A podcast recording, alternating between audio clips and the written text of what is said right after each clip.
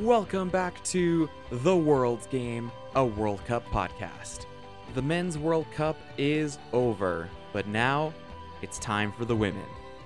I'm going to have Women's World Cup episodes all summer long, breaking down all the storylines and all the fun.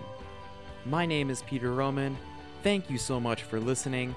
Make sure you subscribe wherever you get your podcasts. And let's dive right in.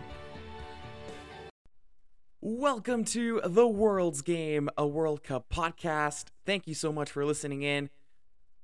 The World Cup is now over. The World Cup final finished on Sunday. I know this episode's out a little later than I was hoping it would be, but there were kind of additional stories that I didn't expect to come out of the World Cup final that I unfortunately have to talk about. But regardless, here is my final recap episode. And after this, I only have one episode left about the Women's World Cup, and that will be my top 10 goals and my top 10 storylines of the tournament. So, this episode is purely about the World Cup final between England and Spain. So, let's dive into it.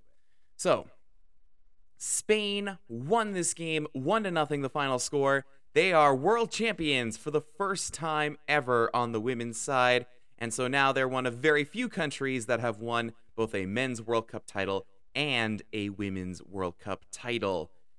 Huge congratulations to Spain. They absolutely deserved the win in this game. They were by far the better team, in my opinion. And so let's break down what happened. So, in the first half, we had kind of a really crazy opening, like 20 ish minutes. In a lot of these finals, you tend to get like very cagey kind of games where teams they're a little bit afraid of making mistakes you know they want to feel each other out kind of ease into the game there was none of that in this final between England and Spain. Both teams came out guns blazing. They they basically came out and said, "You know what? Screw it. We're going for it. We are going to go for this and we don't care if we're going to make mistakes. We want to win the game because both teams were very open and they were very attack minded. And it's really surprising there was only one goal scored in this entire game.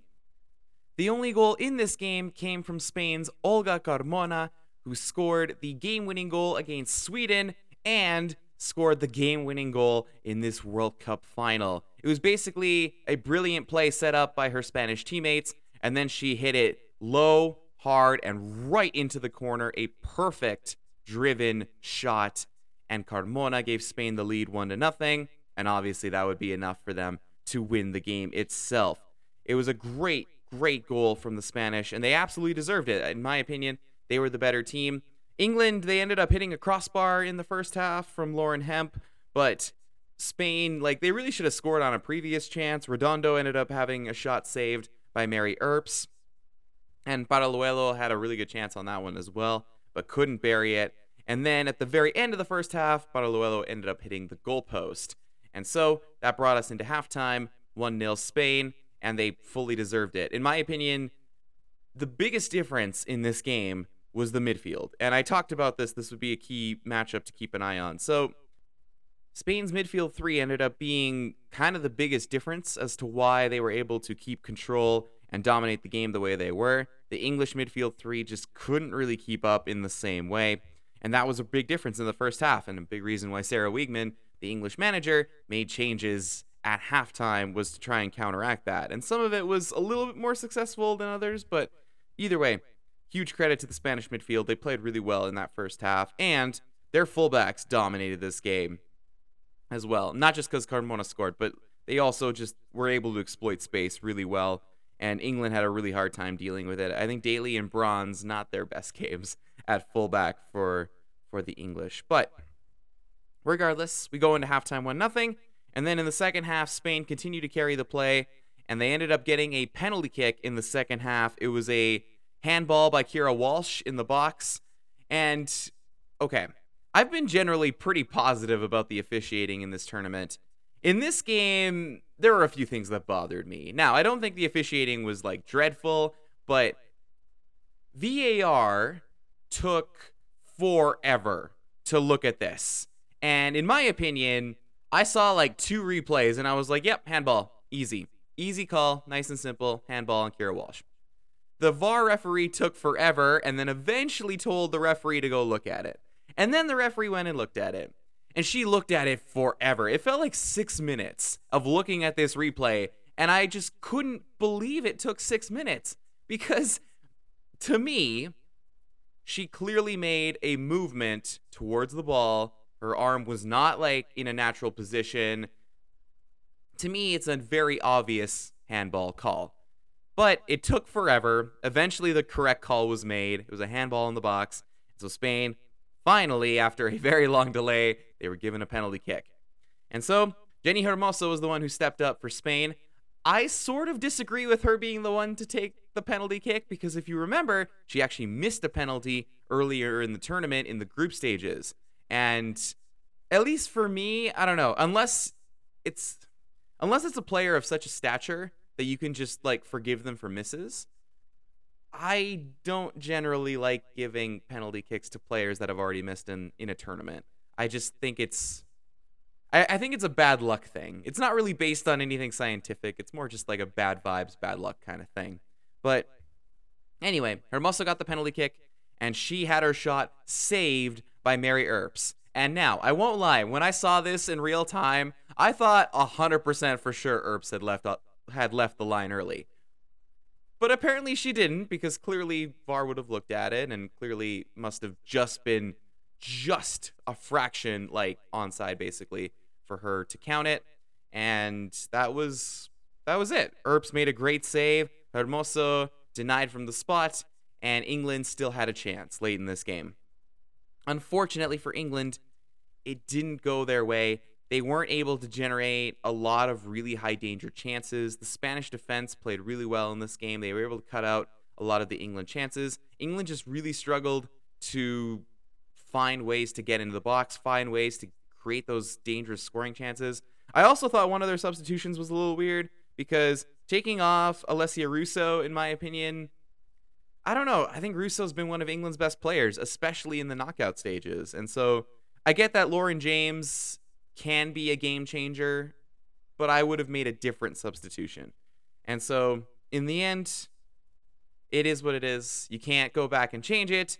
And for Spain, they are now the world champions with their 1 0 win. They held on to beat England in the final. And so, Spain get their revenge. England beat them in the European Championships just one year ago, but now Spain find themselves as the world champs. So, again, huge congratulations to Spain. They absolutely deserved it. Their players played immensely well in this World Cup final, and England, it wasn't their best day, and they were beaten by a better team. Simple as that. But man, I just what Spain has had to deal with, like, it's so impressive what their players have done in this World Cup, and they should be extremely proud of what they've accomplished. But unfortunately, I can't just talk about the positive things here. So there were a couple stories coming out of this World Cup final that were not good. And I will talk about them here in a minute, but I do want to finish up on England. So for England overall now, looking back on the tournament, I think it's overall a very successful tournament for them. They made the World Cup final. Like that's not anything less than a World Cup final appearance probably would have been a little disappointing, but they made the World Cup final. That's probably like a solid, satisfactory performance for them. I know they were hoping to win the whole thing, but it's really hard to win big tournaments. So ultimately, for England, there is some like part of me that believes they would have won the whole thing if they had their full team. But of course, you could say the same thing about Spain. Spain didn't really have their full team either. So, you know, you, you take the loss on you take it on the chin. But for the Lionesses, the nickname of the English team, I think overall they can be very proud of what they accomplished in this tournament, especially considering the fact they were missing like half the starters from the team that won the Euros. And, you know, they played really well in this tournament for the most part. They made the World Cup final. It's their first World Cup final appearance. And for them, it's a quick turnaround because they have to go into the Olympics. They have a real chance to win an Olympic gold medal. And I would expect them to be one of the favorites going into that tournament. So, you know, not a lot of time to lick your wounds, but it's the way it is. Like, this is the way football goes. But England, I think, have absolutely cemented themselves as one of the best teams in the world. They will I think, continue to be one of the best teams in the world here for a while. Their team is generally pretty young. Like they, I think most of these players can still be there for them in 2027. So, not the result they wanted, but there's a lot, a lot of positives for England to take out of this tournament just as a whole. So, all right, on to the less exciting stories. And this was the reason I ended up delaying my podcast was I just wanted to break down my thoughts about these properly. I didn't want to just go and ad lib these, but let's start with Olga Carmona. So Carmona obviously scored the game-winning goal in the World Cup final itself. However, this has to be by far the most bittersweet day of her life because on one hand, the World Cup is probably something she's dreamt about since like she was a kid. She's dreamt about winning this for a good chunk of her life and the fact that she not only won the World Cup as the captain of her national team, but she scored the game-winning goal. Like that's the stuff kids dream about. And on one hand, for most people that would be the greatest day of their life. Not for her. So Olga Carmona unfortunately learned following the game that her father had passed away. Literally, like on the same day. So, obviously, my heart and my thoughts are with Olga Carmona and her family because it is a heartbreaking tragedy. And the fact that it happened on such, like, I can't even imagine what she's going through right now. The fact that, on one hand, this should have been the greatest day of her life, but it can't be. And yeah, I don't know. I just there's not there's not a good way to put this. Like there's not words I can say that would make this feel any better for her. Like it's just it sucks. It sucks and my heart goes out to her and her family and I don't know, you know, if she needs to take time away to deal with this, but like I mean, that's the most bittersweet thing of all time. Like, it's a heartbreaking tragedy coupled with like a childhood dream at the same time, and that's just. But anyway, that that story just broke my heart because it's. I mean, I don't think anyone should have to go through that, right? It's it's very sad, just in general. So. So that was one story coming out of the World Cup final. That was the sad story coming out of the World Cup final. Now we have the story that makes me mad, and the story that should make everybody mad because it is completely unacceptable. So, during the ceremony, when the players are given their World Cup winner medals, the president of the Spanish Football Association, Luis Rubiales, that man needs to get out of the sport and he can go F off, honestly. And I know I don't swear on this podcast, I try not to, but man, there's a lot of words I have for this guy. So, first of all, he is a creep. He is a piece of absolute garbage human being. And he needs to go away and just never come back. He can go F off for all I care. So, this is what he did. The players during the ceremony, they go and like shake hands with like the, you know, presidents like, you know, Gianni Infantino, the FIFA president, you know, the presidents of the countries and things like that. So, they go and do that and then they get their winners medals. Well, when Jenni Hermoso went to go get her winner's medal, she ended up like the president, literally the president of the Spanish FA, grabbed her and against her consent, kissed her on the lips. I don't know if it's because he felt entitled or if just because, you know, he's I don't know. It, anyway, not the point. The point is this was a horrible thing to do. You should never ever do that against someone's consent. And to do that in a world like they just won a World Cup, and for you to do that and make it somehow make it about you when it's never about you, it's about the players. I mean, I don't know. Anyway, my like I feel so bad for Jenni Hermoso because I mean, she was probably just in shock. And there are probably a lot of like women out there who can probably explain these situations better than I could, of course. But regardless, the Spanish president, the the president of the FA, I should clarify, not the like president of the country, but the president of the football association. He needs to be fired immediately, and he needs to be without a job, and he can go homeless for all I care, because that is completely unacceptable, absolutely disgusting behavior. That never in a million years is that acceptable. Never ever. So anyway, yeah, so that that one should make you mad because it makes me mad because like like what is going on? Like what the? Just yeah. Again, I'm not trying not to swear. It's really hard not to swear in this because like it's just goes along well. But anyway, what a absolute garbage human being. All right. So, and then we have Jorge Vilda. So, Jorge Vilda didn't he didn't do anything like that bad, fortunately, but it is important to talk about him. So Jorge Vilda was the reason why there was like 15 Spanish players that ended up signing their agreement to never play for the Spanish national team again as long as he was the coach. And some of that was like disagreements on strategy and tactical things, but some of that was also just treatment of the players.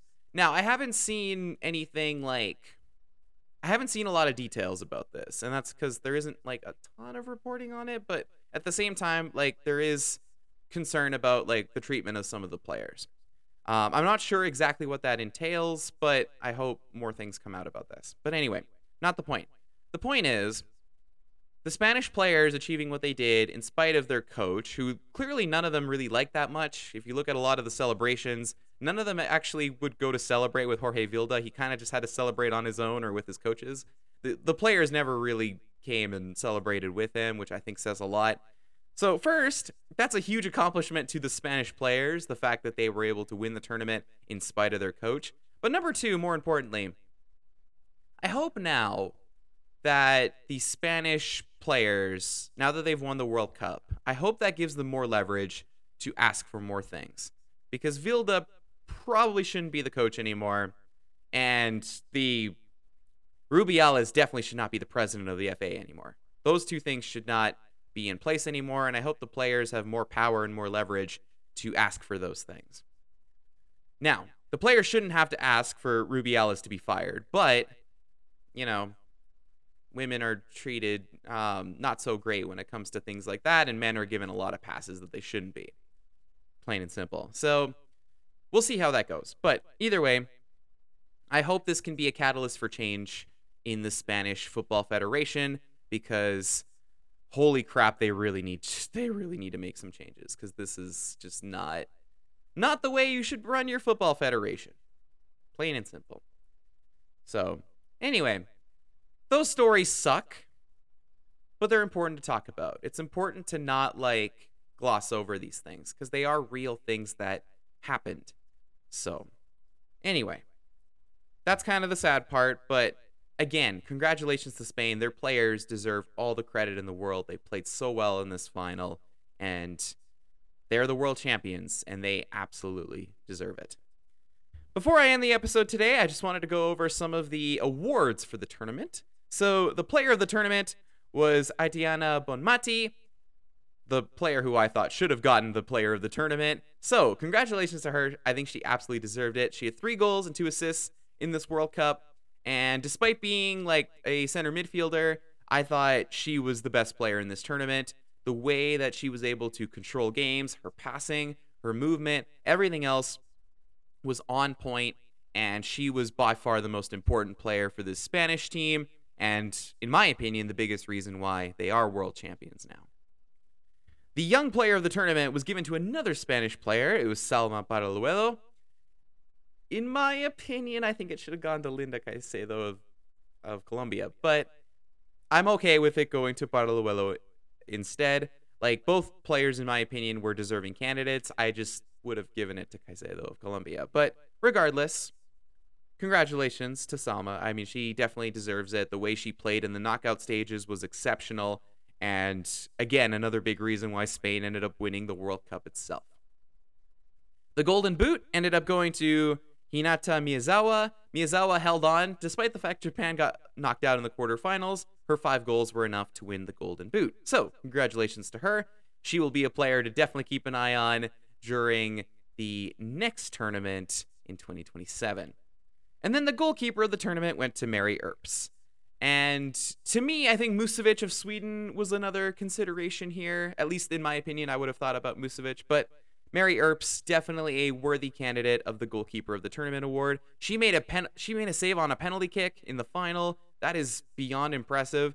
And she was generally arguably England's best player en route to the final. So, congratulations to Mary Earps. I think she definitely deserves it. By the way, her dispute with Nike, uh, for anyone who didn't hear this story, basically Mary Earps wanted to.